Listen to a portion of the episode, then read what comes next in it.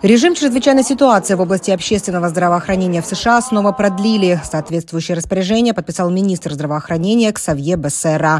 Причина – количество новых случаев COVID-19 продолжает расти. Так, по данным Центров по контролю и профилактике заболеваний, за последние 7 дней показатели выросли на 16,2% по сравнению с предыдущей неделей.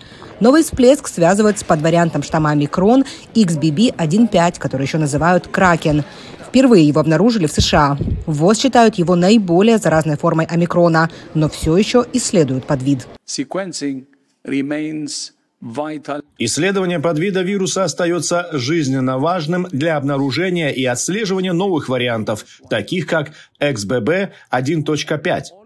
Мы призываем все страны, в которых в настоящее время наблюдается интенсивное распространение подвида, увеличить количество подобных тестов и поделиться результатами инвестиции в тестирование людей из группы риска, чтобы обеспечить им адекватную помощь и в отслеживании вируса остаются жизненно важными. Чрезвычайная ситуация в области общественного здравоохранения дает федеральному правительству США широкие полномочия, включая сбор данных о распространении нового подвида и разрешение фармацевтам, а не только врачам, вакцинировать от COVID-19. ВОЗ отмечают, прошло три года с момента, как мир узнал о вирусе SARS-CoV-2. По словам директора организации, сейчас данных, которые ВОЗ получает от стран, недостаточно, чтобы сформировать четкое представление о смертности от пандемии.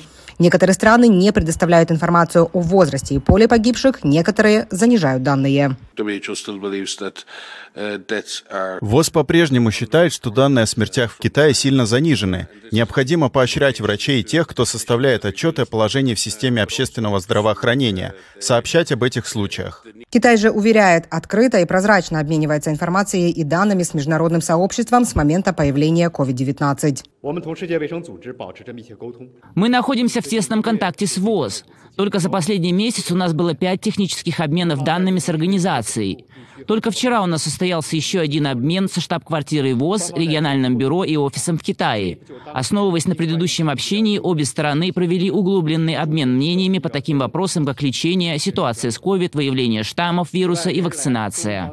Тем временем сравнительные спутниковые снимки компании Максар показывают повышенную активность похоронных бюро по всему Китаю после снятия строгих ограничений из-за пандемии. Несмотря на официальные данные китайских властей, представители многих похоронных бюро и больниц страны говорят, что они перегружены, передает агентство Рейтер. Лиза Бакалет, Санжар Хамидов, Голос Америки.